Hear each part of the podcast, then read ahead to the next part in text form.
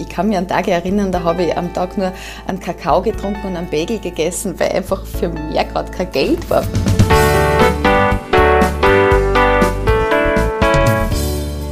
Sie ist eine Frau, die jeden Tag in irgendeiner Zeitung ist. Das hat unendlich viele Gründe. Sie ist Moderatorin im Fernsehen, sie ist studierte Juristin, sie ist ausgebildete Schauspielerin, sie designt ihre eigene Modelinie und die Frau an der Seite von Volksrock'n'Roller Andreas Gabalier, das ist sie natürlich auch. Willkommen beim Dinner bei Dana, heute mit Silvia Schneider, eine Kollegin, die ich unter anderem für ihre extreme Disziplin bewundere. Ich stehe um fünf in der Früh auf und bevor andere in die Arbeit gehen, habe ich schon meinen ganzen Mailverkehr erledigt und das macht mir aber nichts aus. Es macht mir einfach Spaß und das macht mich glücklich. Wir kennen uns mittlerweile seit ungefähr 15 Jahren aus Oberösterreich, wo Sie für den Regionalfernsehsender LT1 und ich für Live-Radio gearbeitet haben. Und natürlich haben wir da auch das ein oder andere Mal eine Veranstaltung zusammen moderiert. Heute reden wir über eine Zeit davor, die sie extrem geprägt hat, als sie in Hamburg eine Schauspiel- und Tanzausbildung gemacht hat. Immer dann, wenn ich jetzt später diese Fragen habe, ja, Fernsehen, das ist doch so ein Haifischbecken und wie tust du mit dem Zickenkrieg und was weiß ich, dann muss ich immer sagen, es kann nichts schlimmer sein als diese Tanzklasse in Hamburg. Silvia Schneider, in der kommenden Stunde also über ein kleines Ritual, das mir an ihr schon einmal aufgefallen ist. Ich mache auch vor jeder Moderation ein Kreuzzeichen einfach das ist, glaube ich, eine Art Aberglaube oder so. Wir reden über ihren Geschäftssinn als Modeschöpferin. Du musst wahnsinnig viel Geld aufstellen und äh, das vorfinanzieren und, und das aus der eigenen Tasche einfach äh, machen. Und über ihre eigene Einstellung zu Mode. Ich finde einfach, dass Jeans wahnsinnig beengend sind. Ich hasse Jeans. Ich hasse Jeans probieren. Ich finde Jeans wirklich furchtbar. Wir sprechen über die Vor- und Nachteile von ihrer Beziehung mit einem hochprominenten Österreicher, Andreas Gabalier. Du gehst ja dann nicht mit deinem Freund Händchen haltend auf eine Party, weil es so lustig ist, sondern du bist dauernd unter Beobachtung und musst dich dauernd irgendwie rechtfertigen und schauen, wie gerade deine Körpersprache ist, weil irgendein Foto wieder was anderes sagen könnte. Das nervt einfach ohne Ende. Und wir reden über ihren treuesten Begleiter, wenn sie zwischen seinem Heimatort Graz, ihrer Heimatstadt Linz und ihrem Arbeitsort Wien pendelt. Ich glaube, meine Biografie wird immer heißen, die Frau mit dem Kopf. In welche Richtung man auch immer das interpretieren mag. Dieses Dinner bei Dana beginnt gleich recht charakteristisch für Silvia Schneider. Wir sind um 9 Uhr verabredet. Sehr typisch für Silvia Schneider schreibt sie mir um 8.57 Uhr eine WhatsApp, dass sie in einer Minute da ist. Ich schreibe zurück, bin auch gleich da, komme vom Einkauf vom Krustenbrot, das sie sich ja vom Bäcker gewünscht hat. Aber das ist nicht das Einzige fürs Dinner bei Dana. Warum essen wir eigentlich Guacamole als zwei Oberösterreicher in Wien, die aus dem Knödelland kommen? Holy moly, Guacamole. Ja. Äh, ich weiß nicht, ich liebe Guacamole über alles, in äh, allen Varianten. Und ganz ehrlich, Flo, ich wollte es einfach dir nicht zu schwer machen. mein Gott, irgendwelche Speckknödeln vom Iglo hätte ich auch gefunden. ja, aber das schaut hervorragend aus und ich werde das dann gleich probieren. Sehr gut. Beim Einkauf der Avocados bin ich beim Billa, sehe da die Zeitschriften und da gibt es ja viele einschlägige Klatschzeitschriften und lese, du wirst heiraten. Und äh, innen drinnen steht dann ähm, in einer romantischen Kirche wie dieser und die haben irgendeine Kirche einfach abgebildet und äh, haben dann verraten, dass du heiraten wirst. Stimmt das? Es sind immer diese ja. ganz fundierten Fachzeitschriften. Ja, genau. Es wundert mhm. mich sehr, Flo, dass du bei der Yellow Press so gut versiert bist und da zwischen Freizeitwoche, Freizeitrevue und neuer Frau wirklich gut dabei bist. Ja, okay. Haben wir das also auch geklärt. So ist es. Ja. Ich würde ganz so ein bisschen das chronologisch aufbauen, wie du eigentlich zur Silvia Schneider geworden bist, äh, die du heute bist. Da gab es Mama und Papa logischerweise ganz am Beginn. Das war mal der Anfang, ja, die ist ja Liebhaber. Wer sind deine Eltern? Ähm, meine Mama ist die Martha Schneider, eine gebürtige Polin, die aber schon seit über 30 Jahren in Österreich ihre Zahnarztpraxis hat und da sehr erfolgreich äh, arbeitet und sehr fleißig ist. Und mein Papa ist der Walter Schneider, ein gebürtiger Linzer Uniprofessor, hat äh, jahrelang an der Johannes Kepler Universität unterrichtet, technische Informatik, Operation Research ähm, und ist da eher im technischen Bereich zu Hause, ein sehr, sehr fleißiger Mann auch, der selbst in der Pension sieben Tage die Woche auf die Uni geht und seine Forschung vorantreibt. Was forscht er jetzt? Er forscht äh, ganz einfach ausgedrückt, weil wir würden das nie verstehen, wenn ich anfangen würde, das zu erklären. Es gibt ein altes Siebenbrücken-Problem, äh, was aber nur quasi äh, ein Minimalbruchteil von dem eigentlichen Problem ist. Er versucht eine tolle Formel zu finden für die Industrie, um äh, Prozesse und Produktionswege zu erleichtern. Und du würdest das, also du verstehst, was dein Papa macht? Äh, ich tue immer so, aber ich muss so ehrlich sagen, er, sobald ich frage, was ist jetzt wieder passiert, ist nach einer halben Stunde Erklärung, schweifen meine Gedanken dann auch ab in eine andere Welt und ähm, es, es, fehlt mir da an der nötigen Konzentration, aber so im Grunde habe ich es verstanden, worum es geht. Ah ja. Ein bisschen einfacher zu verstehen, möglicherweise dann der Beruf deiner Mutter. Es geht mhm. um Zähne. Du hast zu deiner Mutter ein extrem enges Verhältnis. Woher kommt das? Ah, ich glaube, das ist eher diese polnische Mentalität. Es gibt einen Ausdruck im Polnischen, Matka Polka, die polnische Mutter.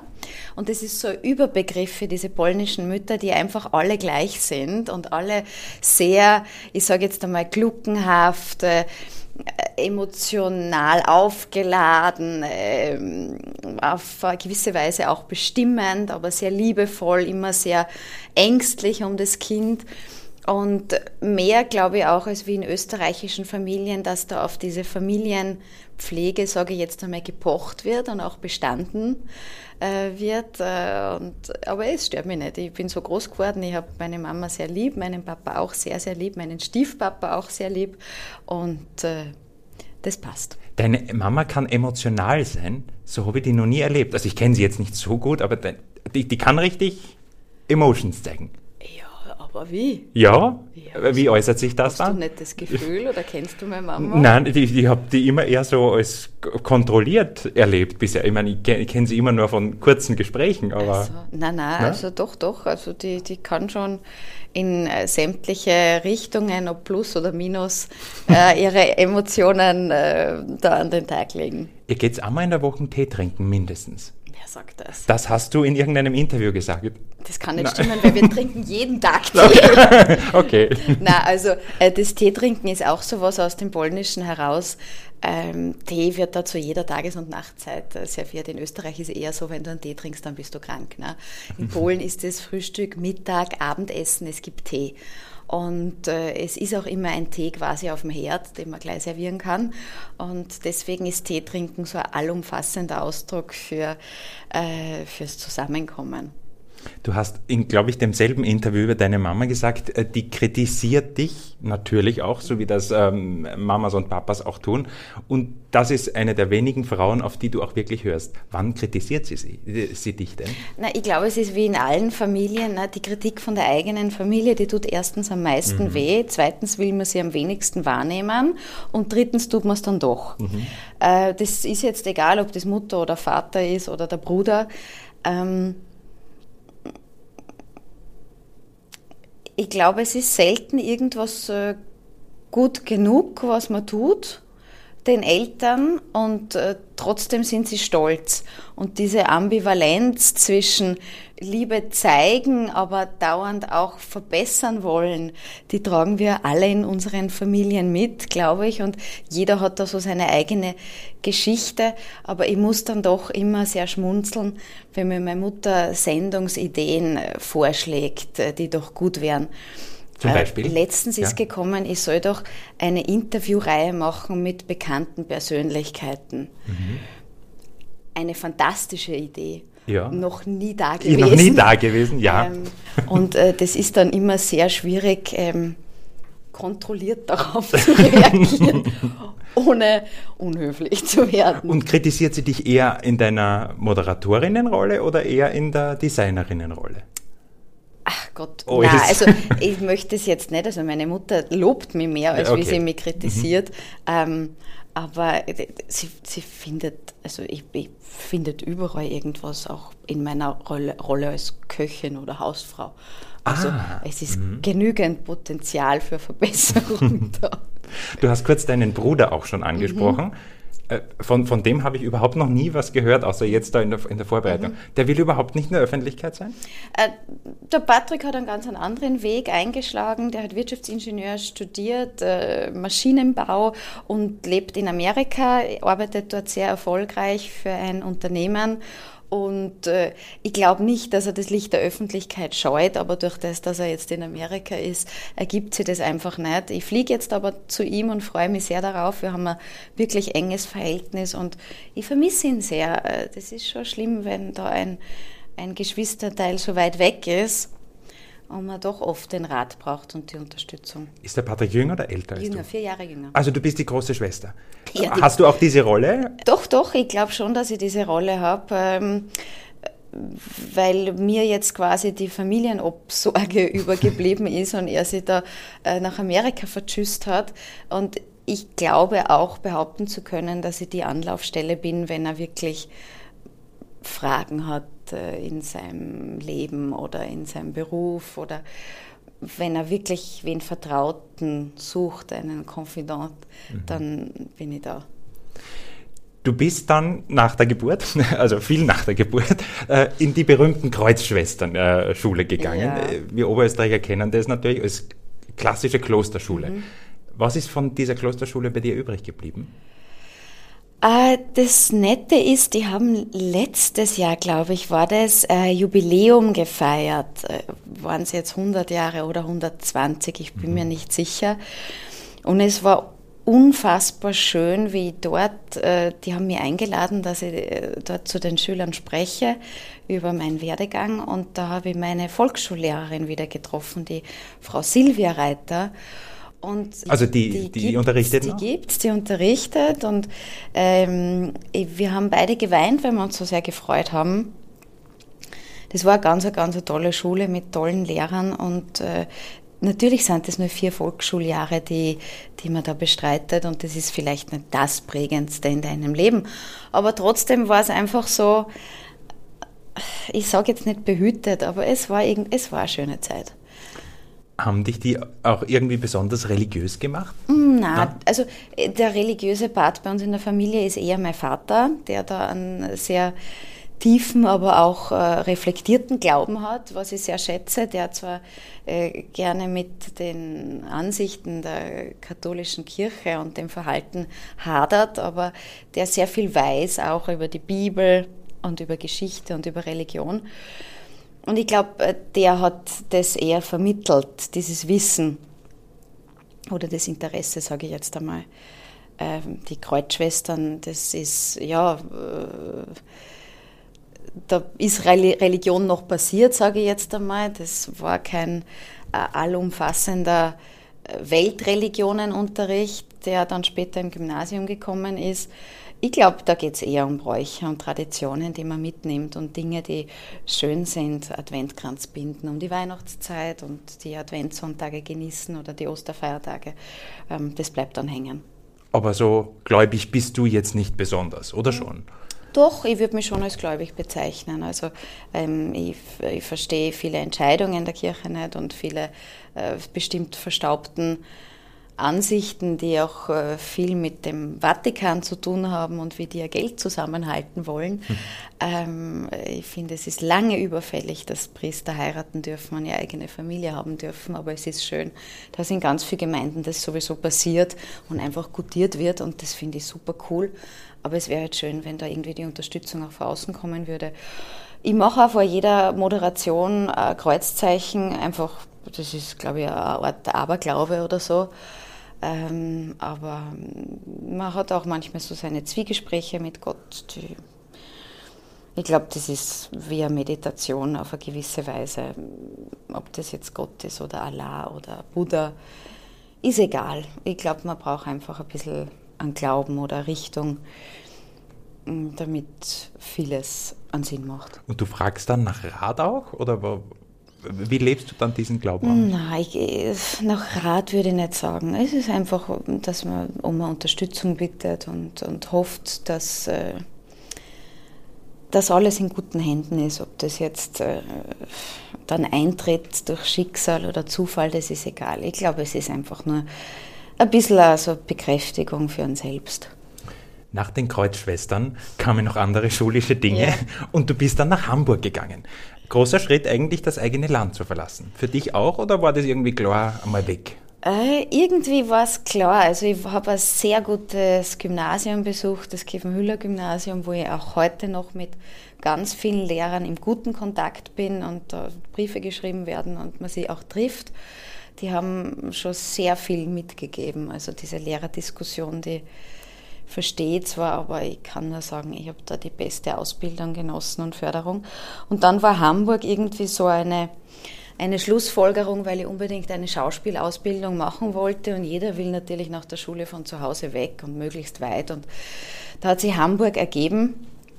Und das war dann ganz wichtig, finde ich, für mich, weil ähm, ich bin dort an der Stage School of Music, Dance and Drama in die Tanzklasse gekommen, weil ich anscheinend eine starke Tänzerin war.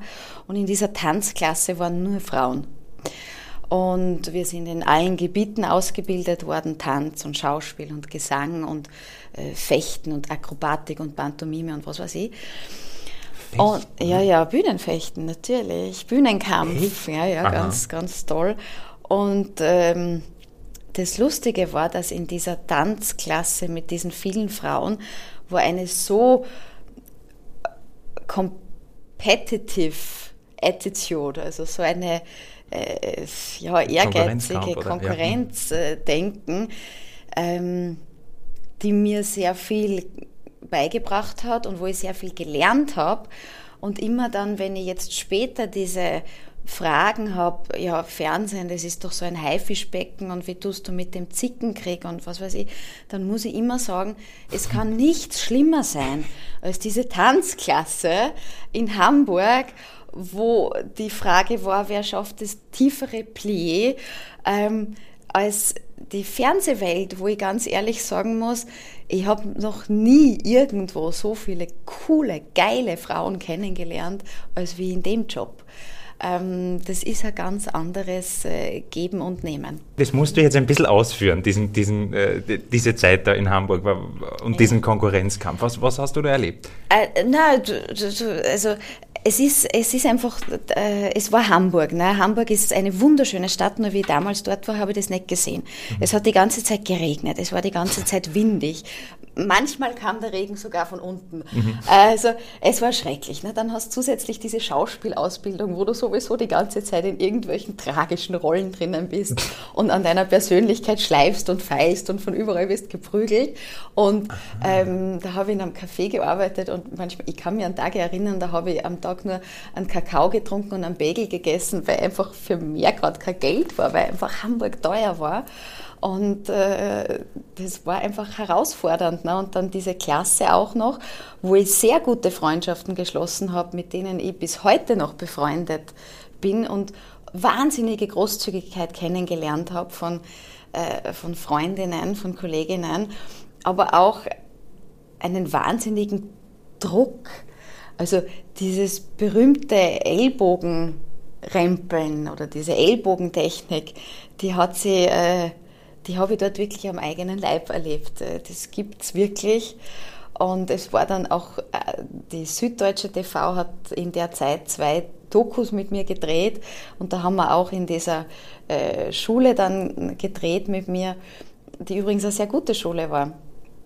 Und dann hat es natürlich auch wieder den Neid befeuert, obwohl es überhaupt nichts gegeben hat, um neidig zu sein. Ne? Und aber ich denke mit einem Schmunzeln zurück, es war nicht alles grau. Äh, und ich bin dann Jahre später zurück nach Hamburg und habe dort gearbeitet und die Sonne hat geschienen und es war wunderschön und ich war am Hafen und habe ein Glas Wein getrunken und habe mir gedacht, mein Gott, wie blöd warst du eigentlich, dass du die Schönheit dieser Stadt früher nicht gekannt und geschätzt hast und jetzt, wo du quasi als Tourist da bist, ist was anderes. Jetzt hast du das Wort Neid benutzt. Mhm. Du bist eine erfolgreiche, eine schöne Frau. Wie sehr verfolgt dich das Thema Neid im Leben eigentlich? Ich muss ganz ehrlich sagen, ich kriege das überhaupt nicht mit und ich glaube, dass es, also ich hoffe, dass es nicht passiert, weil es gibt einfach keinen Grund dafür. Ähm, es gibt keinen Grund für Neid, überhaupt nicht. Und, und ich, ich spüre den auch nicht, weil es würde dir niemand niemals irgendwer ins Gesicht sagen, erstens, dass er neidig ist oder dass du blöd bist oder hässlich oder dass alles unfair ist und dass du nichts kannst, sondern wenn es passiert, dann passiert es hinterrücks und das merkt man ja dann sowieso nicht. Also bin ich da irgendwie äh, befreit oder zu naiv oder äh, will da gar nicht drüber nachdenken, weil ich bin auch keine Person, die neidig ist, weil das macht wirklich hässlich und ist auf, der, auf dem Energielevel das wirklich niedrig, am niedrigsten schwingende Niveau. Und äh, ich kenne das, kenn das nicht. Also ich finde immer, äh, die Unterstützung untereinander ist viel besser, als wie, ähm, dass man sich gegenseitig boykottiert. Man kann gemeinsam im Verbund, in der Kooperation, in der Zusammenarbeit Unfassbares leisten, wirklich. Und es ist besser, wem ein Kompliment zu machen, ähm, als zu schweigen. Und wir machen uns überhaupt viel zu wenig Komplimente gegenseitig. Das äh, sollte viel mehr stattfinden. Aber du kriegst doch sicher auch auf Facebook, auf Instagram, auf irgendwo die Mails von äh, frustrierten Menschen, die da irgendwas einsagen wollen, oder? Oder bist du diese eine Fernsehmoderatorin, die sowas nicht kriegt? Ich muss ganz ehrlich sagen, dass das bei mir wirklich kaum passiert. Also ich kriege, vielleicht habe ich in meiner gesamten Laufbahn in Summe fünf oder sechs solche Nachrichten gekriegt. Nein. Und ähm, natürlich wird es mehr werden. Oder ja, aber es, mein Gott, man verschwindet da in einer Anonymität äh, durch Facebook, äh, die ich überhaupt nicht zu schätzen weiß. Man muss dann auch immer wissen, woher das kommt, wer schreibt. Wenn man auf so ein Profil dann draufklickt, dann sagt das mehr als tausend Worte und man denkt sich dann, ja, mei, eh arm. Ähm, ich freue mich über Kritik immer wieder, da kommt auch gern was Konstruktives, das finde ich super. Aber grundsätzlich muss ich sagen, dass äh, die Fans, die nicht als Fans bezeichnen würde, sondern eher Freunde oder Follower oder keine Ahnung, die sind da wirklich sehr, sehr lieb zu mir und sehr gut und und unterstützen eher und liefern eher Positives und das finde ich sehr nett.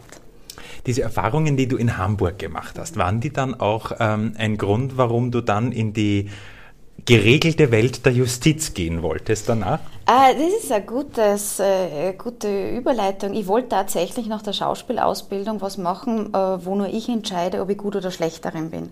Wo es keinen Regisseur gibt, keinen Redakteur, keinen Produzenten, der sagt, du bist zu klein, zu groß, zu dick, zu dünn, was weiß ich. Sondern ich wollte was machen, wo nur ich der Herr darüber bin, ob ich es kann oder nicht. Naja, es war dann News. Mhm. Und äh, JUS ist ein sensationell schwieriges Studium, was aber am Ende, wenn man es dann durchzieht und geschafft hat, einem alle Möglichkeiten bietet. Also ich muss nicht im juridischen Bereich arbeiten, äh, aber ich kann. Und natürlich ist Österreich noch immer ein Land, wo sehr auf Titel geschaut wird und äh, da bringt es was, wenn du Magister bist und wenn es dann Jus auch noch ist, dann sind Vertragsverhandlungen doch andere auch, ja. Würdest du jemals wieder in diesem Bereich oder wieder dort einmal arbeiten wollen? Oder ist das einfach nur so die letzte Möglichkeit, wenn gar nichts mehr funktioniert, dann halt? Nein, ich, ich, ich möchte nicht in dem Bereich arbeiten, weil ich glaube, dass ich in dem Bereich nur wenig Talent hätte. Ähm, es liegt mir nicht, nicht kreativ zu sein. Und trotzdem hast du das Studium durchgezogen? Ja, weil ich, es liegt in meiner Natur wiederum, dass ich Dinge, die ich anfange, dann auch zu Ende bringe. Und das war schon sehr gut, dass ich das Studium gemacht habe, weil du hast ein anderes Rechtsverständnis für ganz viele Dinge. Äh, du hast mehr oder weniger zweite Sprache, die juridische Sprache. Ich könnte nie praktizieren in dem Beruf, weil da fehlt es mir einfach an Erfahrung. Aber ich freue mich, dass ich das Studium gemacht habe. Da sprichst du was an, was viele Menschen über dich gesagt haben. Ich habe mit ein paar äh, Leute gesprochen, die dich gut kennen oder die dich kennen, sagt man so. Und die ähm, sagen alle, die, zum Beispiel unsere Kolleginnen in der Maske, sagen alle, es gibt keinen Moderator, eine Moderatorin bei uns im Haus, bei Puls 4, die disziplinierter ist als die Silvia ist und pünktlicher und solche Dinge. Woher kommt das?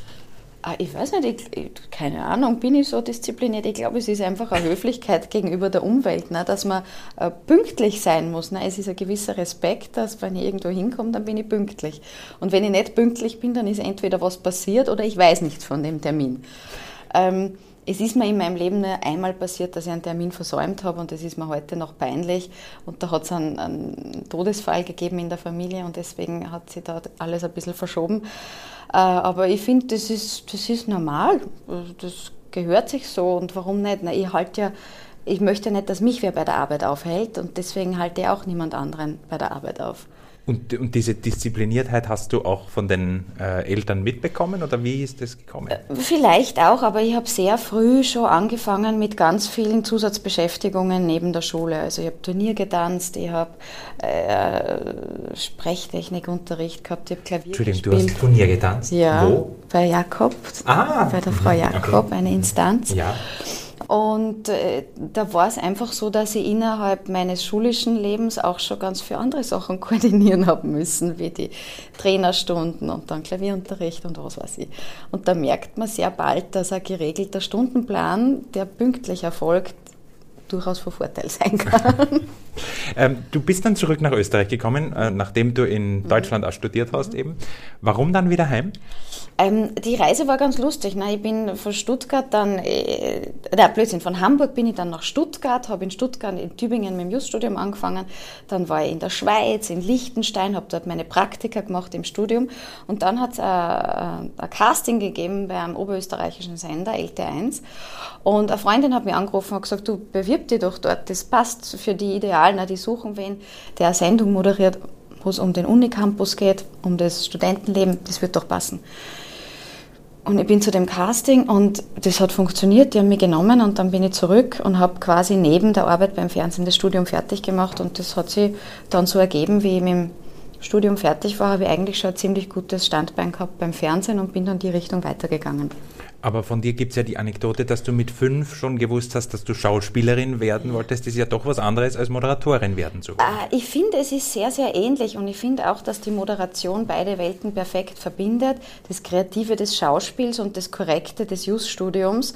Und Moderation, unsere oberste Prämisse ist natürlich, dass wir ähm, so wahrhaftig und ehrlich sind, wie es nur irgendwie geht. Und das ist im Schauspiel genau gleich.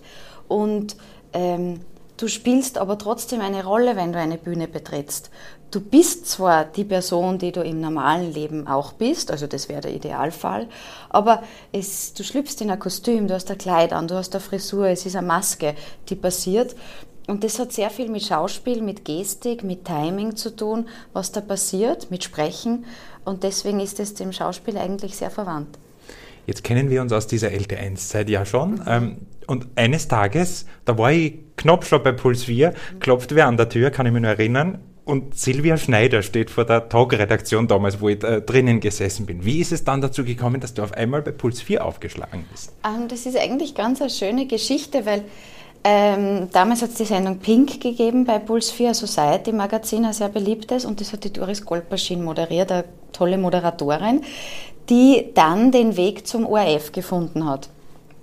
Und in der Zeit ist quasi ein Ersatz für sie gesucht worden und ich glaube, sie in ganz Österreich gecastet worden.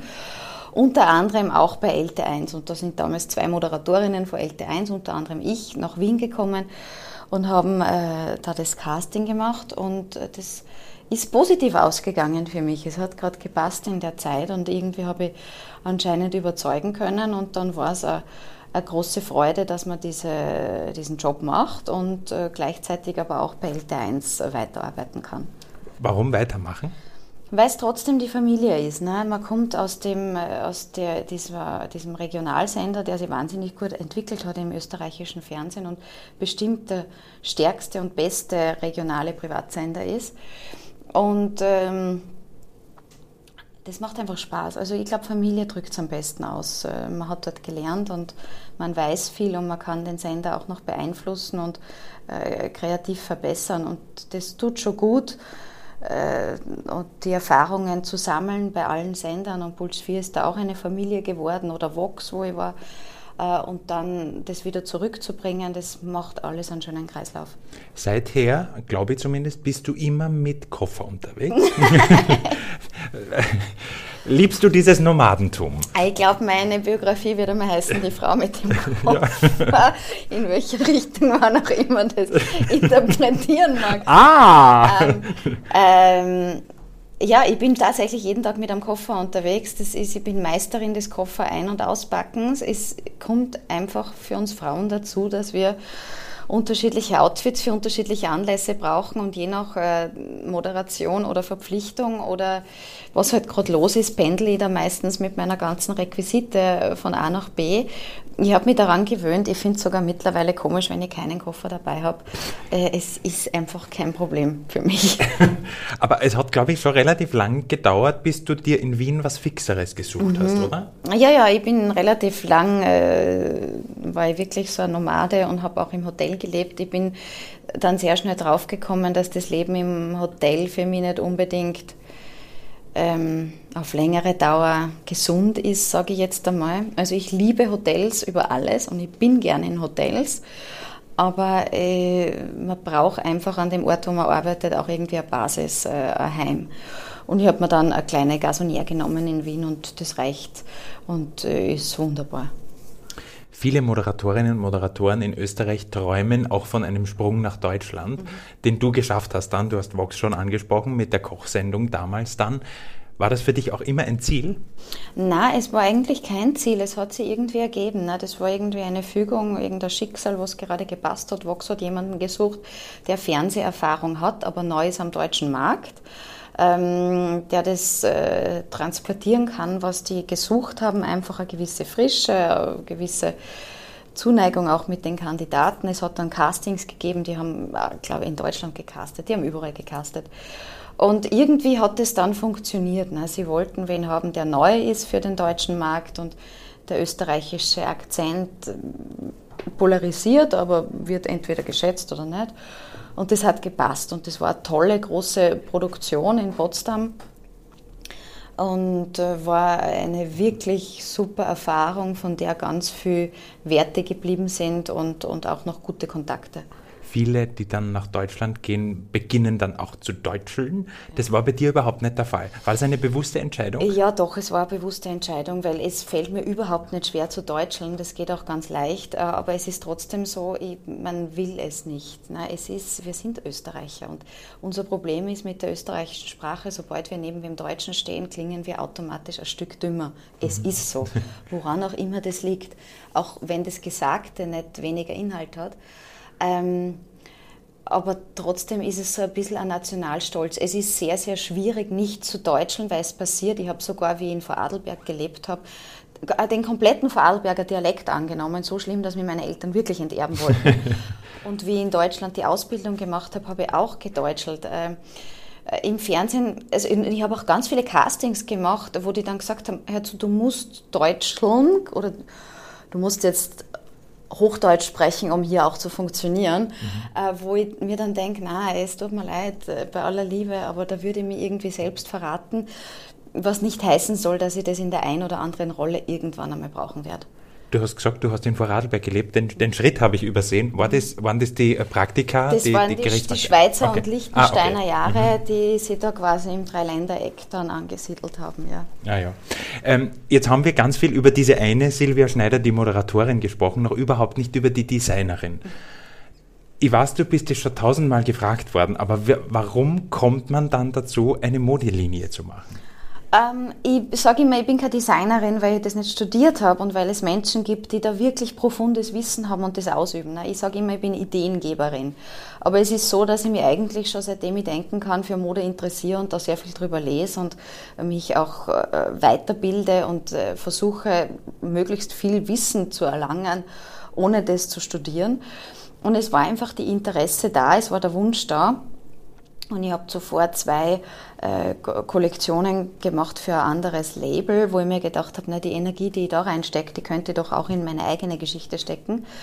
Und so hat sich das ergeben. Und natürlich ist es ein, ein, sehr schwieriger Prozess, weil du musst wahnsinnig viel Geld aufstellen und äh, das vorfinanzieren und, und das aus der eigenen Tasche einfach äh, machen. Und, äh, aber trotzdem war es mir das wert und, und ich finde, es ist ein, ein schönes zweites Standbein, was mich sehr glücklich macht. Ich mache nicht vier Kollektionen im Jahr, ich mache im Jahr immer nur eine.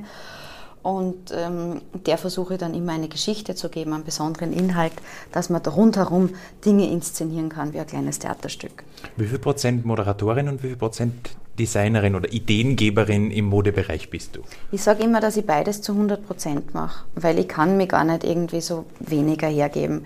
Ich bin immer eine, die alles macht zu 100 Prozent und ich verstehe nicht die Menschen, die sagen, du musst dich für was entscheiden. Nein, muss ich nicht.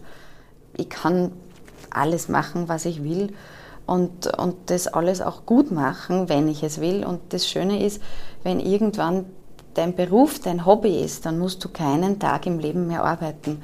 Und für mich ist das so. Ne? Ich stehe um fünf in der Früh auf und bevor andere in die Arbeit gehen, habe ich schon meinen ganzen Mailverkehr erledigt und das macht mir aber nichts aus. Es macht mir einfach Spaß und das macht mich glücklich. Die, die 5 Uhr Nummer ist wahr. Die also 5 Uhr Nummer ist wahr. Ich mache Sport in der Früh, wenn's, wenn es sich zeitlich ergibt. Es ist natürlich nicht jeden Tag so, aber ähm, ich, ich habe kein Problem damit. Und du rollst mit den Augen, wenn ich sage, diszipliniert. Du stehst ja. um drei Uhr. Naja, das ist oder? was anderes. Ja, aber ich mache keinen Sport um die Uhrzeit. ähm, es gibt dich nicht im Kapuzenpulli, es gibt dich nicht in Jeans. Mhm. Ist das eine Lebenseinstellung? Ja, das ist eine Lebenseinstellung.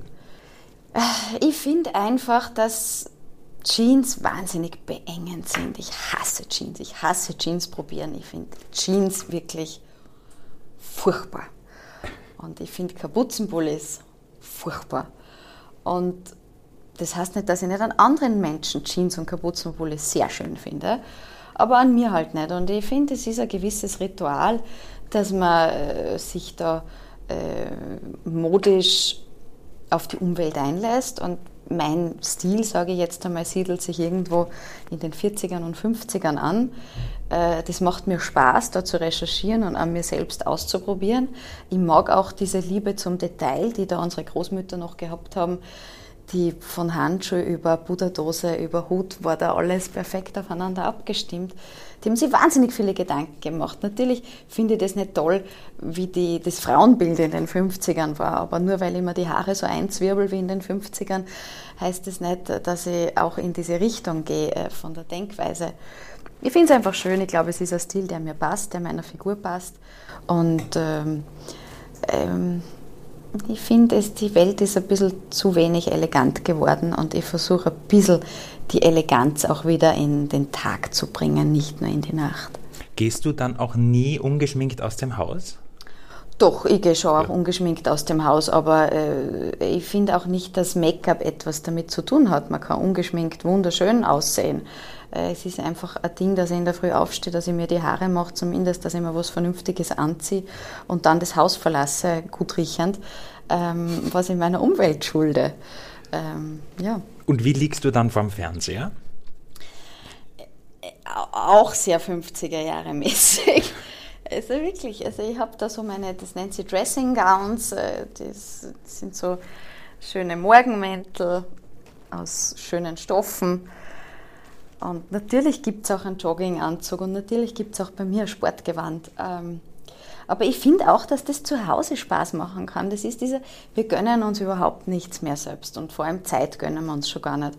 Aber zu Hause dann, dass du quasi, weiß ich nicht, einmal eine Kerze anzündest oder für dich selbst schaust, dass du halbwegs ansehnlich bist, wenn du an einem Spiegel vorbeigehst. Natürlich hat man da nicht immer Lust darauf, aber es ist ganz was Besonderes, wenn man das macht. Und ich rate jemand, jedem dazu, weil es gibt dir ein anderes Gefühl, was sie auch in deinen Alltag überträgt. Ich habe jetzt die letzten zwei oder drei Tage damit verbracht, ganz viele Silvia Schneider Interviews und Sendungen zu schauen und, und sowas. Es gibt aber keine Chance, dass man über dich was herausfindet, wo in deinem Leben irgendwas einmal nicht so funktioniert hat, wie es funktionieren hätte sollen. Das muss es aber geben. Wo sind deine Fuck-up-Moments im Leben? Also es ist total komisch, dass du das sagst. Es gibt unzählige Fuck-up-Moments. Also pro Tag ungefähr zehn, mindestens. Zähl auf. Nix, das fängt bei ganz vielen Dingen an. Ich bin miserabel, wenn es um Buchhaltung geht. Es ist wirklich nur meiner Korrektheit zu verdanken, dass ich das irgendwie schaffe, dass ich alles ordentlich ablege und, und dann doch irgendwie mache. Es gibt ganz viele Momente und ich finde auch, dass das Scheitern extrem wichtig ist. Das ist eigentlich das Wichtigste, wichtiger noch wie die Erfolge. Also ich finde immer, am Anfang einer Karriere hast du zwei Dosen. Und die eine ist die, die Glücksdose und die andere ist die Erfahrungsdose. Und am Anfang hast du ganz, ganz viele, sage ich jetzt einmal, Kugeln in der Glücksdose. Und bei jeder Moderation nimmst du eine aus der Glücksdose raus und legst sie in die Erfahrungsdose rein. Und so gleicht sie das dann im Laufe der Zeit aus. Und es ist ganz leicht, dass du dir auf einer Bühne unfassbar blamierst und wirklich scheiterst. Und wenn das Glück da ist, dann ist es gut, aber irgendwann musst du auf der Erfahrung zurückgreifen. Und äh, deswegen, ich finde, ich zeige auch auf niemanden mit dem Finger, der scheitert, weil ich hoffe, dass auch niemand auf mich mit dem Finger zeigt. Das ist das Menschlichste, was überhaupt gibt, dass Dinge nicht funktionieren. Und das ist auch gut so. Gibt es irgendwelche Dinge, die, die du wolltest im Leben, die halt einfach nicht funktioniert haben? Hm. Schon ein gutes Zeichen, dass du nachdenken musst. Na, weil ich bin glücklich so, wie es ist. Also was, was, Na klar, aber, aber... Was soll ich sagen? Mein Gott, das ist gescheitert. Ich, ich, selbst die, die Scheitermomente sind positive Momente, aber mir fällt jetzt nichts ein, weil irgendwie alles gut ist. Es ist alles gut. Es ist sicher, es ist dann, Scheitern ist für mich, wenn wer in der Familie krank ist. Das ist das Schlimmste, was es gibt. Oder wenn wenn ein Mensch, den du lieb hast, ein Problem hat. Das ist furchtbar. Äh, und es gibt ganz viele Momente, wo ich selber weine, weil das einfach so ist und das ist befreiend und reinigend. Was, was, ich, mir würde jetzt nichts wirklich Gravierendes und Schlechtes einfallen, was ich als Scheitern bezeichnen kann. Manche Verträge habe ich vielleicht zu schnell unterschrieben und hätte länger mir Zeit lassen sollen mit dem Nachdenken und Taktieren. Aber das war dann halt auch so und es ist gut. Das führen wir jetzt nicht aus, weil sonst womöglich auch Juristen zuhören und also, das dann ja. wieder gegen die verwenden. Ja, ja. Ähm, eine Freundin oder Bekannte von dir ist Barbara Schöneberger. Habe ich neulich rausgefunden, weil die war bei uns in Kaffeepuls äh, zu Gast und die hat gleich gesagt, ah, ist die Silvia auch da und na, dann schreiben wir ja doch ein WhatsApp und irgendwie so ist dann ähm, der, der äh, WhatsApp-Verkehr dann losgegangen oder auch nicht Verkehr, ich habe es nicht weiter äh, mitverfolgt. Welche Bekanntschaften hast du in deinem Leben gemacht, auf die du so richtig stolz bist? Ich finde Barbara Schöneberger nämlich verdammt cool. Ich finde die so eine coole Socke. Deswegen, ja, die Barbara Aber ich will dir nichts in den Mund legen. Ich, ich kann der Barbara, also ich kann gar nicht sagen, dass ich, ich traue mir das gar nicht zu sagen, dass ich eine Freundin von ihr bin, sondern ich, ich glaube, wir kennen uns und ich hoffe, wir schätzen uns gegenseitig, weil ich schätze sie sehr. Ich finde, sie ist eine riesengroße Inspirationsquelle auf allen Ebenen vom Aussehen, vom Verhalten, von der Natürlichkeit, von der Moderation, äh, vom beruflichen Werdegang. Also ich kann singen. Si singen. ja. ja, also alle. Die Frau kann alles und ist alles und ist immer positiv und hat eine Natürlichkeit, wenn die in einen Raum geht, die she lights up the room. Sie erfüllt den Raum mit ihrem Licht und das ist so schön. Ähm, und ich freue mich immer, wenn wir irgendwie in Kontakt sind, aber ich, ich glaube, ich bin für sie nicht so wichtig, wie, wie sie für mich ist. Ähm, ich schätze sie sehr und das ist sicher ein großes Vorbild auf viele, auf viele Orten, muss ich schon sagen. Aber es gibt ganz viele Menschen, die ich kennengelernt habe, die mich so nachhaltig inspiriert haben, vor denen ich einfach den Hut ziehe, die ich ganz, ganz toll finde und äh, die wahnsinnig beeindruckend sind. Also Erika Pluha zählt da sicher auch dazu, die eine enorme Kraft hat als Frau. Ich rede aber auch von allen meinen Freundinnen, die ich habe, die alle in ihrer eigenen Art und Weise mein größtes Korrektiv sind und meine liebste Anlaufstelle. Natürlich auch mein Freund ist, ist da ganz, ganz wichtig für mich. Du willst jetzt Namen hören, gell? Du Gerne auch, ja. Große, aber, große aber Namen hören. Iris Berben finde ich ganz, ganz toll. Die ist als Frau auch so zeitlos und hat sich da nie auf irgendein Schönheitsideal festlegen lassen und, und zieht das durch seit so vielen Jahren und zeigt einfach, dass man in Würde altern kann. Und es gibt einfach, also ich sage jetzt nicht nur, dass große Namen oder große Persönlichkeiten oder mein Freund mich beeinflusst haben, sondern es sind oft ganz kleine Menschen, die gar nicht klein sind. Zum Beispiel habe ich jetzt gerade eine Taxifahrt gemacht mit einem sensationellen Herrn, der gebürtiger Türke ist, aber sein Leben in Österreich verbracht hat. Und wie der gesprochen hat über seine Heimat Österreich, die aber gar nicht seine Wurzeln sind, ähm, das hat mich so extrem inspiriert und ich habe das so toll gefunden und das hat auch mich wieder korrigiert, äh, wenn man vielleicht oft Vorbehalte hat gegen Menschen, die von woanders kommen, dann denke ich mir, ja, meine Mama ist auch von woanders und die hat auch genau diese Vorteile erlebt. Oder meine Großeltern, die Volksdeutsche waren, die dann nach Österreich gekommen sind. Also da kann man sie oft nicht genug selbst an der Nase nehmen und auch die Menschen, die uns im Alltag begegnen, sind eine große Inspirationsquelle. Für mich ist es jeden Tag die Dame, die mich in der ÖBB begrüßt in der Lounge, weil ich ja jeden Tag mit dem Zug fahre, mit der ich immer plaudere, die immer gut gelaunt ist und die mir immer hilft. Und das sind alle Mitarbeiter dort und das freut mich einfach sehr. Mhm. Ich rede, rede zu lang. Nein, Entschuldigung. nein, nein, das, passt voll super. Zu wie viel Prozent bist du eigentlich Österreicherin? Weil du hast ja eben Vorfahren, die nicht in Österreich geboren sind. Ähm, ich bin zu 100 Prozent Österreicherin, weil ich da geboren bin. Mhm. Ich sage aber auch immer, dass ich zu 100 Prozent Polin bin, auch wenn ich die Sprache zwar spreche, aber nicht so beher perfekt beherrsche wie Deutsch. Äh, ich bin durch und durch Österreicherin. Ich bin wahnsinnig stolz auf unser Land, auf alles, auf die Seen, auf die Berge, auf, auf die Donau, auf die Menschen, auf unsere Geschichte vor allem. Das finde ich wahnsinnig interessant und ich finde auch, dass wir ganz viel aus unserer Geschichte lernen sollten und in die Zukunft mitnehmen müssen. Ähm, und äh, Österreich ist super. Wir sind das Land des Schnitzels, der Sachertorte. Wir sind großartig. Der Guacamole, der Guacamole. die immer noch unangerührt hier steht. Ja. ja ich werde jetzt dann gleich einmal die Guacamole antesten. Ja, du hast zwei Menschen schon, oder wir haben zwei Menschen schon angesprochen.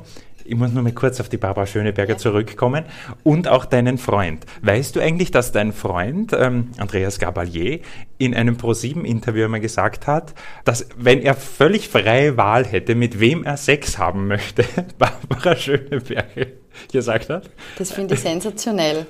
Hast du nicht gewusst? Das, nein, ich oh weiß, dass er gesagt hat, dass die absolute Verkörperung von Weiblichkeit ist für ihn die Barbara Schöneberger, mhm. was ich super, super finde. Und da hat er recht. Ich glaube, da dürfte er sogar einen Joker ziehen, wenn du mich fragst. oh, oh. Na gut, hoffentlich macht er nicht so. Du hast über, äh, über ihn einmal gesagt, manchmal ist es mühevoll, ihn zu verteidigen, wenn er mal wieder das Land angezündet hat und man als Frau das Feuer löschen darf. Mhm. Das ist doch, was wir Frauen schon seit Jahrtausenden tun, das Feuer zu behüten und, und zu schauen, dass es nicht irgendwie die Bahnen verlässt. Und äh, es ist einfach eine Person der Öffentlichkeit, gibt sehr, sehr viele Interviews und wird sehr, sehr oft, und wir wissen das alles, alle, weil wir sind alle Journalisten aus dem Zusammenhang raus zitiert, um eine Schlagzeile zu erzeugen.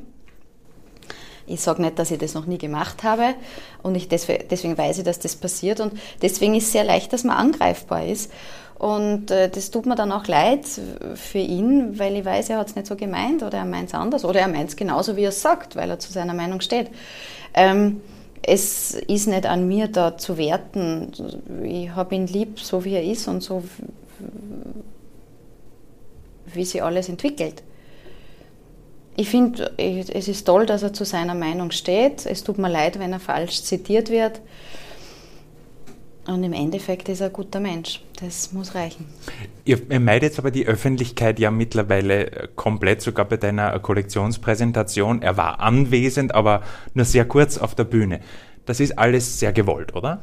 Ja, natürlich, weil das ist unser Privatleben. Ne? Wir finden sowieso genügend in der Öffentlichkeit statt, in unserem Beruf, aber wenn dann die Türen zugehen und wenn das unser Privates ist, dann sind das nur wir. Wir suchen uns deswegen wirklich so wenig Veranstaltungen wie möglich aus, wo wir gemeinsam hingehen. Ganz einfach aus dem Grund, das ist Arbeit. Also du gehst ja dann nicht mit deinem Freund Händchen haltend auf eine Party, weil es so lustig ist, sondern du bist dauernd unter Beobachtung und musst dich dauernd irgendwie rechtfertigen und schauen, wie gerade deine Körpersprache ist, weil irgendein Foto wieder was anderes sagen könnte. Das nervt einfach ohne Ende. Und man nimmt ja, jeder andere Mensch nimmt ja auch nicht seinen Partner mit in die Arbeit. Also meine Mutter geht ja auch nicht mit ihrem Mann in die Arbeit, nur weil sie da eben einen Partner hat. Ähm, deswegen, aber natürlich lässt sich es oft nicht vermeiden und äh, du wirst ja auch mit deinem Partner gewisse Dinge erleben. Und wir machen das dann so, dass wir, wenn wir ins Theater gehen wollen, dann gehen wir halt nicht zur Premiere, sondern dann gehen wir in eine andere Vorstellung. Wenn wir ins Kino wollen, dann gehen wir auch nicht zur Premiere, sondern zu einer anderen Vorstellung. Und das ist alles überhaupt kein Problem. Und ich glaube, dass das die Öffentlichkeit auch irgendwie respektiert, ähm, dass wir da unsere Privatsphäre wahren. Nachmittagsvorstellungen sind der Hit, oder? Ja, ja. du hast immer fußfrei. Das ja. ist sensationell. Wenn es hart auf hart kommt und ihr beide einmal nicht mehr wissen würdet, was ihr so macht mit eurem Leben, wäre es eine Option, ein Duett aufzunehmen? Auf gar keinen Fall. Why? Weil ich nicht singen kann. Und okay. ich das auch gar nicht möchte und, und er das auch gar nicht möchte. Und warum auch? Ich meine, nein, wieso sollten wir gemeinsam singen? Da gibt es absolut keinen Grund dafür. Das, nein. Also wir singen gemeinsam bei Familienfeiern oder wenn es einmal lustig ist oder also sicher singen wir da gemeinsam und er am Klavier und weiß nicht. Aber ich will das einfach keinem Menschen antun. Punkt aus. Gut, ist eindeutig geklärt. Ich habe noch ein paar Fragen irgendwelche ähm, von einem Trinkspiel. Du ziehst einfach und beantwortest im besten Fall die Frage. Boah, hast du schon jemals etwas gesagt oder geschrieben, das du heute bereust? Andauernd in dem Moment. Zum Beispiel? Ähm, ich bin immer zu schnell äh, aus der Emotion heraus, wenn mir irgendwas ärgert. Na, dann schreibe ich irgendeine Nachricht oder, oder eine E-Mail und da denke ich mir noch, mein Gott, if it doesn't matter in five years, it doesn't matter. Mhm. Und deswegen ein bisschen mehr Zeit lassen und nachdenken. Hast du schon jemals den Notruf gewählt? Ja, habe ich.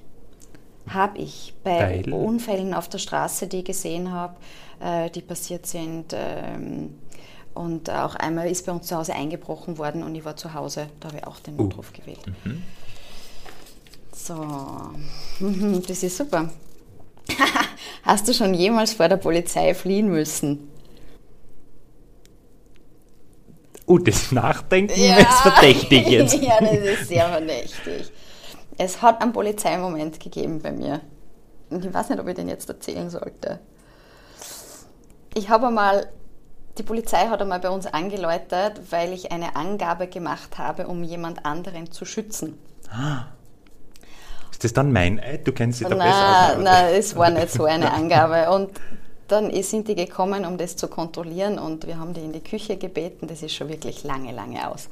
Und die haben gesehen, dass dort überall meine Jus-Bücher liegen und haben halt gefragt, na, werden Sie Juristin? Und bla bla bla. Ich sage, ja, ich studiere gerade Jus und dann habe ich ihnen einen Kaffee serviert und was weiß ich. Und die sind dann wieder gegangen und irgendwie ist das alles verschwunden im Äther der Jurisdiktion. Und ich glaube, jetzt ist der richtige Zeitpunkt, um mich bei den beiden Polizisten dafür zu bedanken. Ah, oh. Mhm. Ähm, danke, ja. Liebe Grüße an die Landespolizeidirektion Oberösterreich, Nein, nehme ich an. Es war in Deutschland. Es war in Deutschland. noch besser. Noch besser. Einmal noch. Hast du schon jemals einen ganzen Tag lang geweint? Bestimmt, doch.